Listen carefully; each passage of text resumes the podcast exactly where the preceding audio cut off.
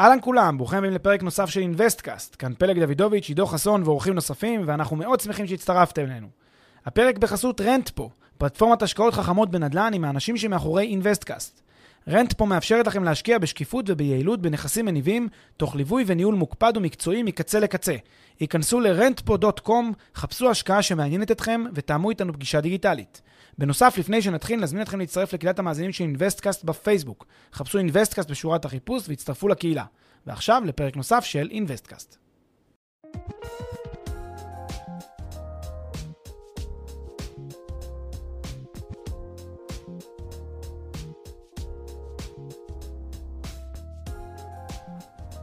שלום לכולם, אנחנו בפרק 54 של Investcast, והיום אנחנו בפרק ראשון בסדרת פרקים בקונספט קצת אחר, שבהם אנחנו נתמקד בשאלות חוזרות שאנחנו נשאלים לגבי השקעות נדל"ן, וננסה לתת את הפרספקטיבה שלנו לגביהן, להציג את קו המחשבה, להסביר מה השיקולים לכאן ולכאן, והכל בפשטות ובקיצור נמרץ, מה שנקרא. אז כמו שאמרנו, אנחנו נבנה כמה פרקים שיכונו מעתה 5 על 5, כשהרעיון הוא שבמהלך כל אחד מהפרקים אנחנו נציג 5 שאלות חוזרות שאנחנו נשאלים לגבי השקעות נדל"ן, שלכל אחת מהן אנחנו נקדיש 5 דקות של שיחה פלוס זמן פציעות עם פלג, לא יוכל להתאפק. הפרקים האלה לא יבואו אחד אחרי השני בסדר רציף, אנחנו נטפטף אותן טיפין טיפין מה שנקרא, ואנחנו מקווים שתמצאו בהם הרבה ערך ועניין. אז מה קורה פלג? מעולה. מצוין. יאללה, אז בואו נרוץ לשאלה הראשונה, וזאת שאלה שאנחנו נשאלים בלי סוף, מה עדיף למשקיע מרחוק לקנות? יד ראשונה או יד שנייה? מה לדעתך נכון יותר עבור משקיע מרחוק ולמה? זאת שאלה שאנחנו נשאלים אותה באמת המון, והאתגר בשאלה הזאת, אפשר לחלק אותו לשני רכיבים.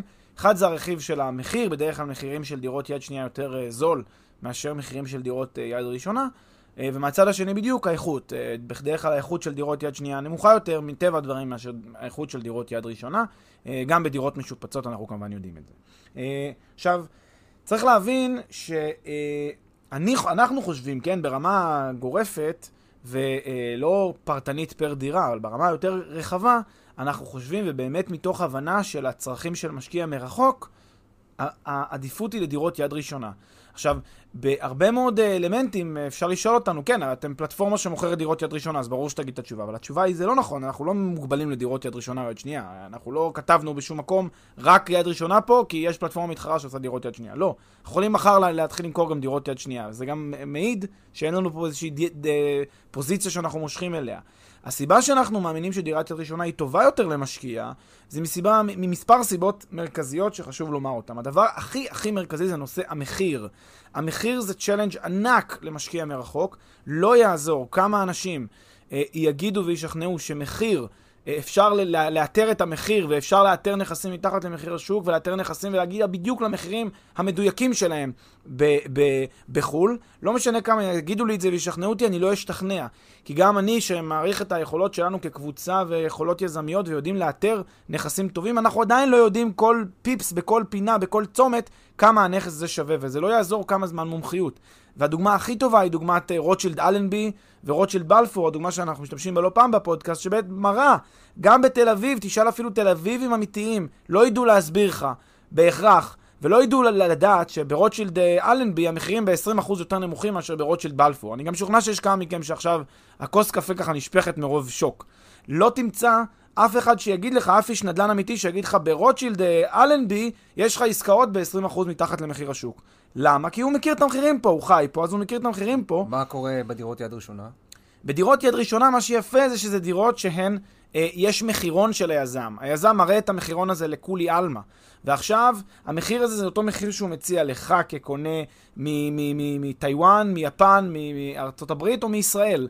ואז יש לך את המחיר שהוא מחיר קבוע ואתה הולך לפי המחיר הזה. ואי אפשר לשחק עם המחיר, זה מחיר השוק. עכשיו, אתה לא מאמין למחיר השוק? אז תחכה קצת ותראה אם הדירות נמכרות. מקסימום אולי דירות ירדו, אם אתה חושב שהן לא ירדו, אבל בדרך כלל הן נמכרות, ואז אתה מבין שאתה באמת במחיר השוק הנכון שלו. היתרון השני בדירות יד ראשונה שעולה על דירות יד שנייה, למשקיע מרחוק, זה הגנות שיש במדינות מסוימות לקוני דירות יד ראשונה. אני אגיד בקצרה, זה הגנות משפטיות מאוד מאוד חשובות, מה שנקרא הגנות חוק מחר, שזה אחריות ובדק. אתה בעצם יש לך אחריות לאורך כל תקופת ההשקעה שלך. יש לך תקופת בדק ותקופת אחריות. זה תקופות שאתה בעצם, על נזקים תשתיתיים, אתה לא נפגע מהם, ואין לך, את הצורך לפחד מאיזשהו משהו שקורה בנכס שאתה לא רואה אותו. במיוחד כשאתה משקיע מרחוק בחול, ואתה לא רוצה להפוך את ההשקעה להשקעה שאתה צריך תחזק אותה, במקום שהיא נותנת לך הכנסה פסיבית, כמו המטרה שלו, לשמה יצאת לדרך. דבר נוסף בחוק המחר זה הביטחון הזה שעומד מאחורי העסקה הזאת בן גדול. כי בסוף בפרויקטים חדשים, כן, במדינות מפותחות, בפרויקטים נורמליים חדשים של יזמים מובילים, יש בנק מלווה. וכשיש בנק מלווה, אז אתה יכול להיות רגוע שהבנק הזה עשה דוח אפס, שהוא נותן ערבות בנקאית, ערבות ביצוע ופיקוח עליון לפרויקט. הוא בעצם עוקב אחרי הפרויקט, מלווה אותו ומשחרר כספים. רק לפי קצב התקדמות הבנייה ליזם. אז יש לך פה שתי הגנות, גם הבנק בעצם ראה, עקב, למד את הפרויקט הזה לעומק, אישר אותו כבעל התכנות כלכלית, ושתיים, לא פחות חשוב מכך, הכספים נמצאים בחשבונות ליווי, חשבונות שיש עליהם פיקוח שמפקח מטעם הבנק, הכסף לא מתערבב אצל היזם, ובעצם הכסף הזה נמצא מוגן לכאורה, ולא יעבור ליזם באף שלב שלא לא בהתאם לקצב התקדמות הבנייה. עוד יתרונות חשובים מאוד בדירות יד ראשונה שעולים על דירות יד שנייה בשביל להשקיע מרחוק, זה כל הנושא של העלויות תחזוקה ותפעול שוטף של הנכס, דבר שהרבה אנשים לא לוקחים אותו מספיק בחשבון. בדירות חדשות כמעט העלויות האלה הן זניחות, בטח בהשקעות של 3-4 שנים אתה מקבל את הדירה, רוב העלויות האלה הן עלויות רגילות שיש לתחזוקה של דירה, ולא פתאום להחליף מוצרים, להחליף ריהוט, להחליף ציוד, דברים שכבר נשברו והתבלו. זה יש לך בדירות יד שנייה שאין לך בדירות יד ראשונה, וזה מורכב. זה לפעמים הופך שנה שלמה של להולד, אתה לא מרוויח שכר דירה בגלל הטיפולים שאתה צריך לעשות. עוד יתרון חשוב, ואתה תסלח לי שאני חורג קצת מעל 5 דקות, יש לי זמן פציעות של דקה. אתה רץ מהר, אז אתה בסדר, אבל בוא נמשיך ככה. אוקיי. אז היתרון המאוד חשוב נוסף זה הפילטריזציה, הסינון שעושה השוק לאיכות הסוחרים שאתה מקבל.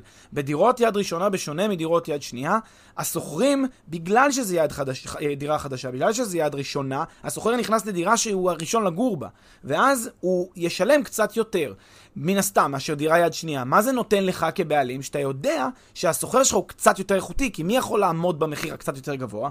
הסוחר הקצת יותר איכותי, ולכן זה פילטר לסוחרים בעייתיים שאתה עשוי להתקל. כן, זה כמו שיש אנשים שקונים דירות שבורות לחלוטין, מגיע סוחר שבור לחלוטין, ואז אתה עשוי להתקל בכל מיני בעיות של פינוי סוחר ודברים מהסוג הזה. והיתרון האחרון, וגם כן מאוד מאוד חשוב, זה שבדירות יד ראשונה אין מה לבוא לבדוק ולראות. יש תסריט, יש מפרט, זה הדירה, ככה היא תיראה אחרי שהדבר הזה יושלם. אין מה לבוא ולראות, ואפשר לעשות את העסקה הזאת בעצם בצורה בטוחה ושלווה. אם אתה, כמובן, אם היזם הוא גדול ומוביל, אתה יכול לסמוך על היזם שהוא יודע מה הוא עושה, וזה גם מה שאתה תקבל. אתה אומר, אם ללכת בתור משקיע זר על דירת יד שנייה, אז א', כדאי לדעת מה מחיר השוק של הדירה הספציפית שאתה קונה, או שתכיר את השוק ברמת דיוק מיטבית, או שתמצא ברוקר שאתה מאוד מאוד סומך עליו שיעשה את עבודתו נאמנה. ב', תכיר, תכין את עצמך לאפשרות של נזקים תשתיתיים, תגלם בזה את הסיכון שאתה לוקח. ג', תכניס למודל שלך עלויות שוטפות, תיקונים, דברים אחרים שמאפיינים דירות יד שנייה. וד', קח בחשבון שלפחות חלק מהסוחרים הפוטנציאליים לא בהכרח יהיו סוחרים טריפל איי, מה שנקרא. אבל מה קורה אם כל הכוכבים מסתדרים ושום דבר מהסיכונים האלה לא מתממש? תראה, אם בסוף עשית השקעה בדירת יד שנייה והכל הסתדר לך בדיוק ולא קרה שום דבר רע, אז אתה יודע בדיעבד שהכל הסתדר וזה אחלה. ההפרש, הפער בתשואה שלך, בהנאות שלך, הוא מזערי בהשוואה לדירות יד ראשונה. ובדירות יד ראשונה הסיכונים האלה כמעט לא קיימים, ולכן אני לא רואה סיבה הגיונית, כן, כלכלית, להעדיף אותם ברמה גורפת.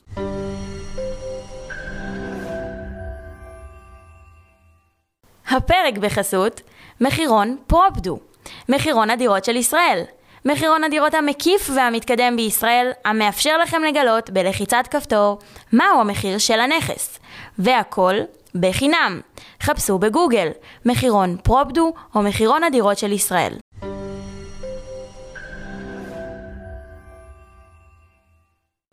אוקיי, שאלה נוספת שאנחנו נשאלים היא האם כדאי להשקיע ממש במרכז העיר או בשכונות מעטפת? כאן התשובה היא תלוי. באמת אין תשובה חד משמעית לשאלה איפה כדאי, כי זה תלוי בכמה פרמטרים. הפרמטר העיקרי והמרכזי שאני חושב שרלוונטי לשאלה הזאת זה הפרמטר של איזה שוק אנחנו מדברים עליו. אם אנחנו מדברים על עיר גדולה, מפותחת, כבר שיש לה זרועות רבים וכבר כמה מעגלים אורבניים התפתחו סביבה, אז אפשר ללכת על שכונות המעטפת כאזור שהוא הרבה יותר אטרקטיבי להשקעה. למה? כי האופן שבו העיר הזאת גדלה ומתפתחת, היא גדלה בצורה של מעגלים אורבניים שהולכים וגדלים והולכים וגדלים, ובעצם עוד ועוד שכונות נכנסות למעגל הזה, המעגל האורבני והמעגל של האוכלוסייה האיכותית, והמרקם העירוני משתנה, ולכן אתה רוצה להיכנס דווקא באחת השכונות שבדיוק עוברת את התהליך הזה, את אותו תהליך של השתנות, של התפתחות, של התחדשות. זה השכונה שאתה רוצה להשקיע בה, כי יש בה את הכי הרבה בשר. לא רק יש בה בשר, יש בה את התצועות הכי יפות, יש בה את הסיפור הנדלני הכי יפה, ולכן שם אתה רוצה להתמקד.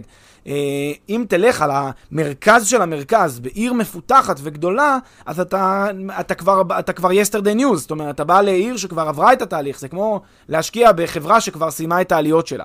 אז דווקא שם אני לא מוצא הרבה מאוד עניין, ולפעמים גם שם מחירים גבוהים ולא אטרקטיביים. זאת אומרת, אני לא מוצא עניין דווקא במרכזי העיר, וזה בניגוד לקונספציה שיש להרבה אנשים, דווקא הלכת למרכז העיר, כי המרכז לדעתם הוא הכי הכי טוב. וזה אתה מדבר על ערים מפותחות. מה עם ערים מתפתחות? בערים מתפתחות הסיפור הוא קצת שונה, כי בערים מתפתחות כל העיר הזאת עוברת את התהליך של הצמיחה, או לפחות, כן, אפילו מרכז העיר שלה עוברת את התהליך של הצמיחה, שעדיין חסר בה. היא עדיין לא הבשילה, עדיין לא השלימה את כל התהליך. לכן, שם דווקא כדי למזער את הסיכונים, כי אתה שוב נכנס לעיר שמתחילה עכשיו את השינוי הנדלנית, את המהפכה הנדלנית שלה, דווקא שם צריך ללכת בדיוק על מרכז העיר.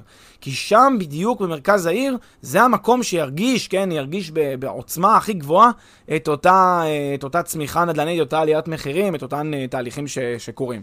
לכן אני לא אוהב את הסיסמה הגורפת פריים לוקיישן או מרכז העיר, או בהכרח את הסיסמה של שכונות רחוקות, לא אוהב את הסיסמאות. אני חושב שצריך לדון כל מקרה לגופו בהקשר הספציפי הזה, ומה שבטוח הוא להבין שזה הולך סיכוי עם סיכון ביחד. זאת אומרת, אם יש שכונה שהיא שכונה מתפתחת, ויש שם סיכוי להצלחה יפה, אז גם יש לזה מחיר, וזה הסיכון שזה לא יצליח. ובמרכז העיר, ככל שזה יותר מפותח, ככל שזה יותר טוב, אז הסיכוי להצלחה מאוד נמוך. זאת אומרת, הסיכוי לאיזושהי בוננזה מאוד נמוך, אבל גם הסיכון מאוד נמוך בהתאמה, ולכן זה הולך יד ביד גם בהקשר. אז בהקבלה אלינו, אתה אומר, אם אתה משקיע בתל אביב לצורך העניין, אז עדיף שתלך לחפש את השכונה הבאה ותימנע ממרכז העיר המנופח, ולעומת זאת, אם אתה משקיע בערים פחות מפותחות בארץ, לא בטוח שכדאי לך ללכת על הרפתקאות. כן, אני לחלוטין מסכים עם זה. אוקיי, שאלה נוספת, שאלה שלישית שאנחנו נשאלים, אם החלטנו ללכת על דירת יד ראשונה, האם כדאי לקנות דירה שנמצאת בבנייה, או לקנות דירה חדשה, מוכנה, ולהיפגש מיד עם הצועה הפירותית? מה עדיף?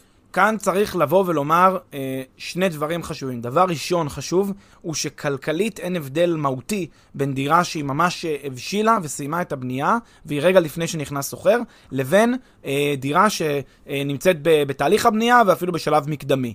נמפה רגע את האפשרויות. יש דירות שיש פרויקטים שנקראים על הנייר, אותם אני מחריג לגמרי בגלל זה פשוט דבר שהוא לא רצוי מבחינה נדלנית לקנות ממש על הנייר, מה שנקרא עוד לפני היתרים, לפני תוכניות, זה לא רלוונטי. אני גם מניח שרוב המאזינים שלנו מבינים את האתגרים שיש בלקנות בשלב הזה. זה ממש קבוצות רכישה כאלה, אתה נכנס למין מודל יזמי הארדקור.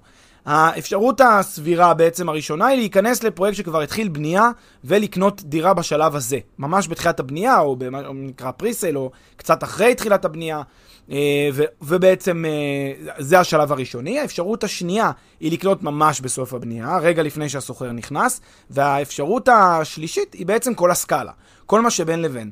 אנחנו טוענים באופן עקבי שאין הבדל כלכלי, אנחנו גם רואים את זה שאין הבדל כלכלי אמיתי בין כל השלבים האלה של הבנייה, ויחד עם זאת יש בכל זאת עדיין עדיפות שלנו שאנחנו חושבים שכדאי להקדים ולקנות יותר בשלב מקדמי. משני טעמים מרכזיים. הטעם העיקרי הראשון הוא שעדיין יש הבדל כלכלי שמכונה רווח יזמי. בדירות שנמצאות בשלב מוקדם של הבנייה, אתה מפיק השבחה, עליית ערך, בעקבות זה שהבנייה מושלמת בסופו של דבר. בדרך כלל פערי המחירים הם מקובל בשווקים מפותחים בין 10 ל-20%. הממוצע הוא בדרך כלל 15%. זאת אומרת, אם אתה קונה נניח שנה וחצי, שנה ושמונה חודשים לפני המסירה, אתה הולך לצפות פה שקנית ב$100,000, אתה הולך לצפות שהנכס יהיה שווה $115,000 ריגרדלס לשוק, בלי קשר למה עושה השוק. עולה, יורד, מכפיל, נחלש, לא משנה.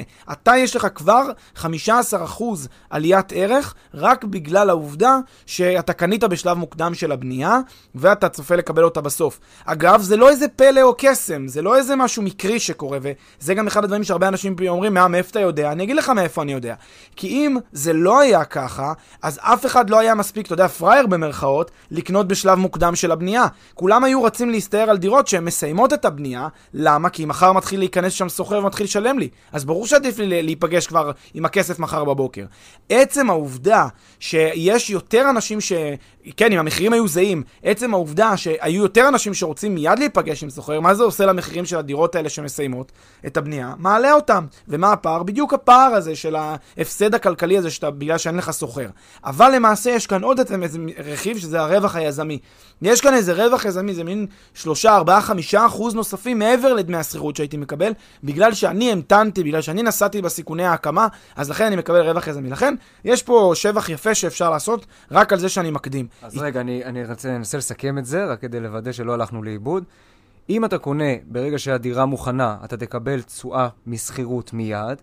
אם אתה תקנה לפני כן, הפער שבין היום שבו קנית את הדירה לבין היום שבו הדירה מוכנה להשכרה, אמור לשקף את התשואה מהשכירות שהיית עושה באותה תקופה, פלוס רווח יזמי קטן. לגמרי. אם אתה רוצה, שנייה, ננסה את זה מספרית, אז בוא נניח שתשואת השכירות בשוק היא 6%, ואני קונה שנתיים לפני המסירה של הדירה, אז אני הייתי אמור לקבל 12% עליית ערך בסיסית על זה שאני מוותר על התשואה, כן, זה הפער הכלכלי, ועוד בוא נגיד 5% רווח יזמי על זה שאני זה שהמתנתי. לכן, ההשבחה שלי תהיה 17%. זה גם מסביר למה יש פער של בין 10% ל-20%, הפער שבין לקנות ממש מוקדם לבין להמתין לסוף הבנייה ולקנות אז. זה הסיבה הראשונה שמקנה יתרון לקנות בשלב מקדמי יותר. הסיבה השנייה ולא פחות חשובה היא שבשלב מקדמי יותר יש את הקטלוג פרוס לנגד העיניים של כל הדירות הרלוונטיות. ואז אתה כקונה יכול לבחור דירה שיותר מתאימה לצרכים שלך ולמה שאתה שואף. אם אתה מחכה לרגע האחרון לממש מועד המסירה, אתה עשוי לקבל דירות שהן דירות שכולם עברו עליהן ולא רוצים אותן. אז יש לך את היכולת לקנות אותם, אנחנו גם תכף נגיד שזה לא כל כך בהכרח נורא הדירות האלה, אבל יש לך את היכולת לקנות אותן, אבל יהיה לך פחות היצע של דירות לקנות ממנו, ולכן עדיף לדעתנו להקדים, לקנות בשלב מוקדם יותר של הבנייה, לעשות את ההשבחה היפה הזאת, ויש גם עוד איזשהו עניין קטן שאפשר לעשות אותו, וזה הרבה אנשים עושים, אין עסקאות פליפ כאלה, קונים בשלב מוקדם של הבנייה מאוד, לפני המסירה יש להם את הכסף כדי להשלים את התשלום האחרון, נניח המודל של העסקה הוא 30-70 או 20-80 של תשלומים, משלמים 20 בהתחלה, 80 בסוף, אז הם בעצם עולים עם השוק עד לרגע המסירה של הדירה, והם מתכננים למכור קצת לפני המסירה, כשלכל מקרה יש להם את הכסף הזה שהם מצוידים בו. אם הם לא יצליחו למכור, אם הם מצליחים למכור, הם עשו אחלה של תשואה על האקוויטי שלהם, כי הם שמו רק 20% ועשו עליית ערך מאוד מאוד יפה, ואם הם לא מצליחים למכור את הנכס, הם פשוט ישלימו את ה-80% הנותרים וייכנסו להשכרה. יפה, שאלה רביעית שמשקיעים שואלים, למה לקנות דירה קטנה או קטנה מאוד? זה לא מסוכן, למה לא הולכת על משהו סולידי, נגיד 2-3 חדרים? תראה, הכלל הנדל"ני הגדול, שנדל"ניסטים מכירים אותו מאוד מאוד טוב, הוא שככל שהשטח קטן יותר, ככה התשואה טובה יותר, ככה ההשקעה אטרקטיבית יותר. זה יצר בעולם את הריצה אל דירות הסטודיו, לדירות הקטנות ואפילו אל דירות קפסולה, מה שנקרא, במדינות מסוימות יש ממש קפסולות שאנשים ישנים בהם, וככל שהדירה יותר קטנה, ככה יש גם תשואה יותר גדולה.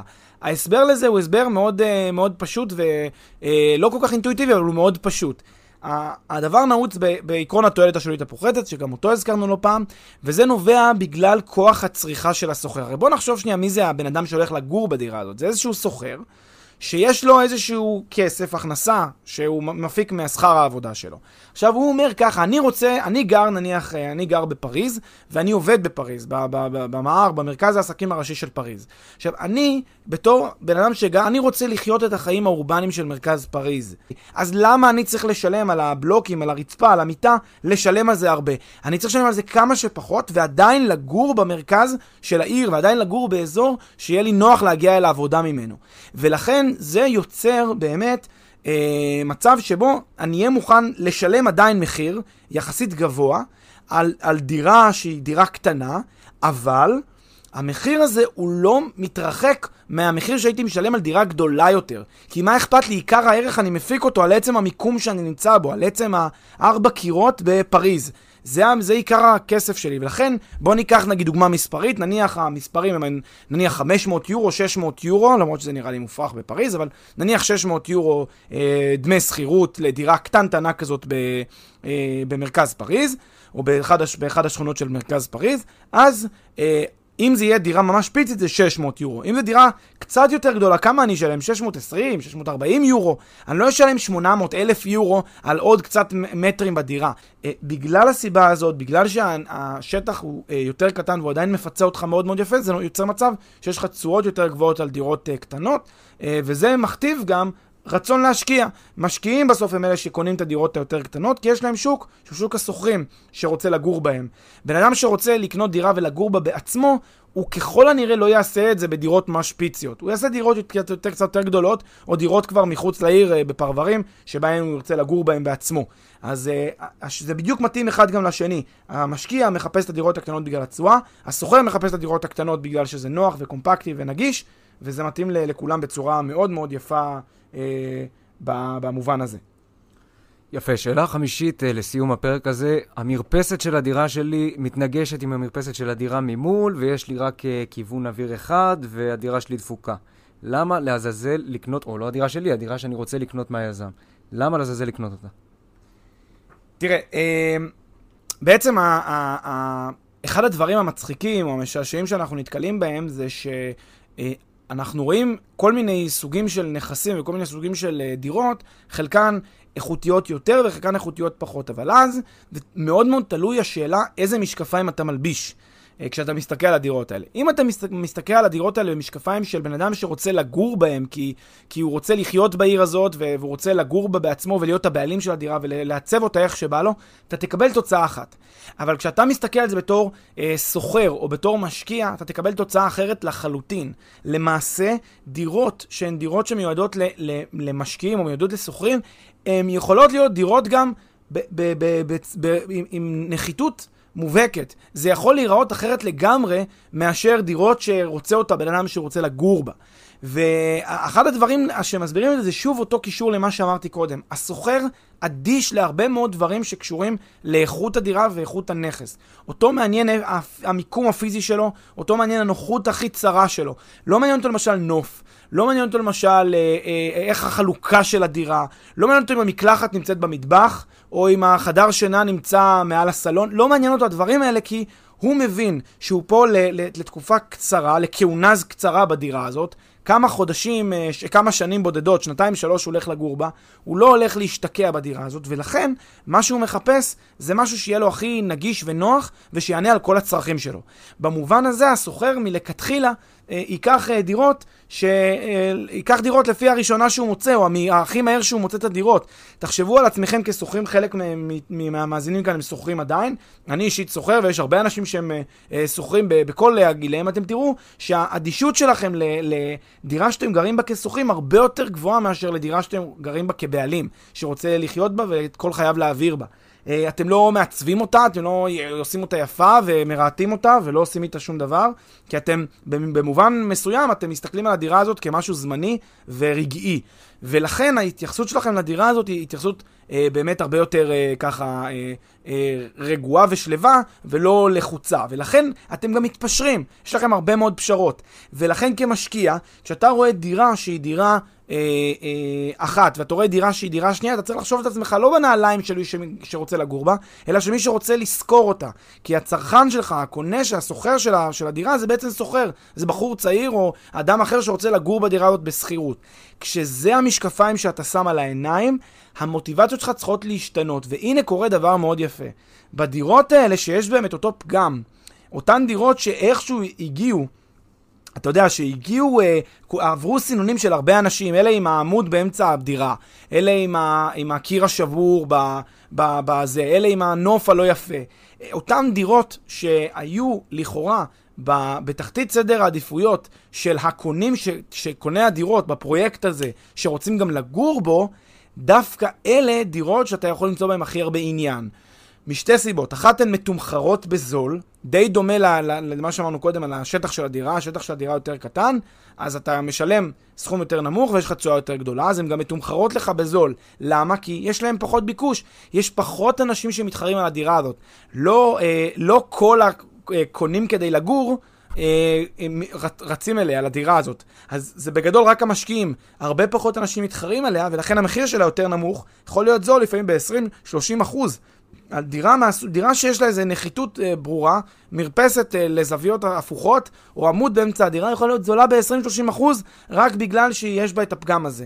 עכשיו, לא בהכרח יהיה לך קושי מתאים למצוא סוחר. הסוחר ייכנס לדירה, הוא רואה, יש לו, אתה יודע, הוא מחפש דירה כמה ימים, כמה שבועות, כמה זמן שהוא לא מחפש, הוא כבר לחוץ למצוא, יאללה, ניקח את זאת עם העמוד באמצע הזה, מה זה חשוב? העיקר אני גר במרכז פריז. מה זה חשוב לי איפה התנאים המיטביים של הדירה? אני גם ככה פה לשנה, שנתיים. ולכן מהפוזיציה הזאת, אתה קונה דירה שהיא יותר זולה, במובן הזה היא יותר איכותית לך. כמו, אתה יודע, די דומה לכתבות שרואים על פירות וירקות, שהם פירות וירקות פגומים, ואז מוכרים לך אותם בזול, אבל מה זה חשוב? הערכים הם אותם ערכים, הטעם הוא אותו טעם, הכל אותו דבר, אז מה זה חשוב שהוא פגום? אתה משלם על מוצר יותר בזול, ונהנה ממנו באותה הנאה בדיוק, אז זה לא נראה לך הכי עסיסי ומגרק לפני שאתה חותך את זה, אתה גם ככה תחתוך את זה, וזה ייראה אותו דבר כמו כל השאר. ולכן, במובן הזה, יש לזה איזשהו יתרון. עכשיו, כן צריך לומר ולדייק שיכול להיות שיהיה לך סוחרים שירצו דירה שהיא ללא פגמים. זה יכול לקרות שפה ושם זה יקרה. אבל גם אם הם ירצו דירה ללא פגמים, ונניח תצטרך להתפשר בשכר הדירה, כמה תצטרך להתפשר? נניח הדירה שלידך, שהיא דירה מצוחצחת ומדויקת לכל הצרכים, היא תעלה 800 יורו. הדירה שלך תמחר אותה ב-780, ב-760 יורו. קצת פחות תתמחר אותה, ויהיה לך את הסוחרים שירצו לגור בה. אבל כמה שילמת עליה? 20-30% פחות במחיר. הנה הסיבה לזה שאתה יכול להפיק תשואה דווקא גבוהה יותר על דירה שהיא פחות אטרקטיבית.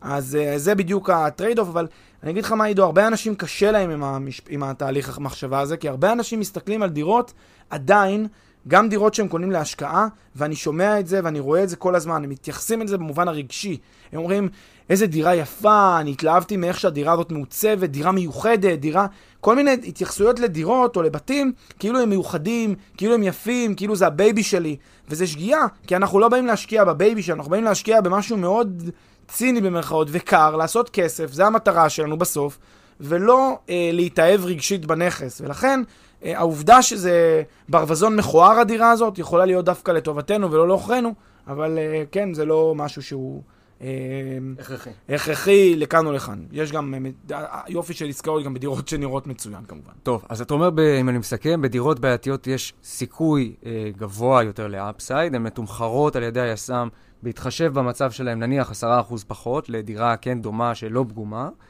ומצד שני, הסוחר מוכן לשלם להם רק קצת פחות, לא הרבה פחות, נגיד 5% פחות או משהו כזה, אז הנה לך 5% שהפקת רק בגלל שהדירה שלך דפוקה. אבל הטרייד אוף על האפסייד הזה הוא לא שקצת יותר קשה להשכיר דירות כאלה, כאילו המחיר שאתה משלם על תשואה טיפה יותר גבוהה, הוא לא שיהיה לך קצת יותר קשה להשכיר את הדירה? כן, אז הוא קצת יותר קשה להשכיר, אבל לא ברמה כזאת שפוגעת לך פיזית ביכולת להשכיר. הם יבואו הסוחרים, גם אם תוריץ את המחיר בסוף אתה תמצא, וכמו שאמרתי, הסוחר לא רגיש לזה כל כך, אז זה לא מאוד משנה, זה לא מאוד משנה לו אם הדירה יש בת הפגמים האלה הגדולים. אגב, איפה רואים את זה מאוד מאוד טוב? בתל אביב למשל, שיש מצוקת שכירות מטורפת ואין היצע של נכסים, אז אתה רואה שאנשים יכולים לגור בדירות באמת מאוד מאוד גרועות, מאוד בעייתיות מבחינה אובייקטיבית, הם גרים בהן, ואין כמעט ברירה. ואז אתה רואה שאנשים אוחזים בדירות גרועות עם פגמים מפה ועד הודעה חדשה, כי אתה מבין שבסוף השוק הזה יש ביקושים, עולים על ההיצע, אז בסוף אנשים גרים גם בדירות שאנחנו אינטואיטיבית לא היינו חושבים עליהן כדירות אטרקטיביות. יפה, אמנם דיברנו מהר, אבל נראה לי שעמדנו בזמנים. כן, בהחלט. יאללה, תודה פלן.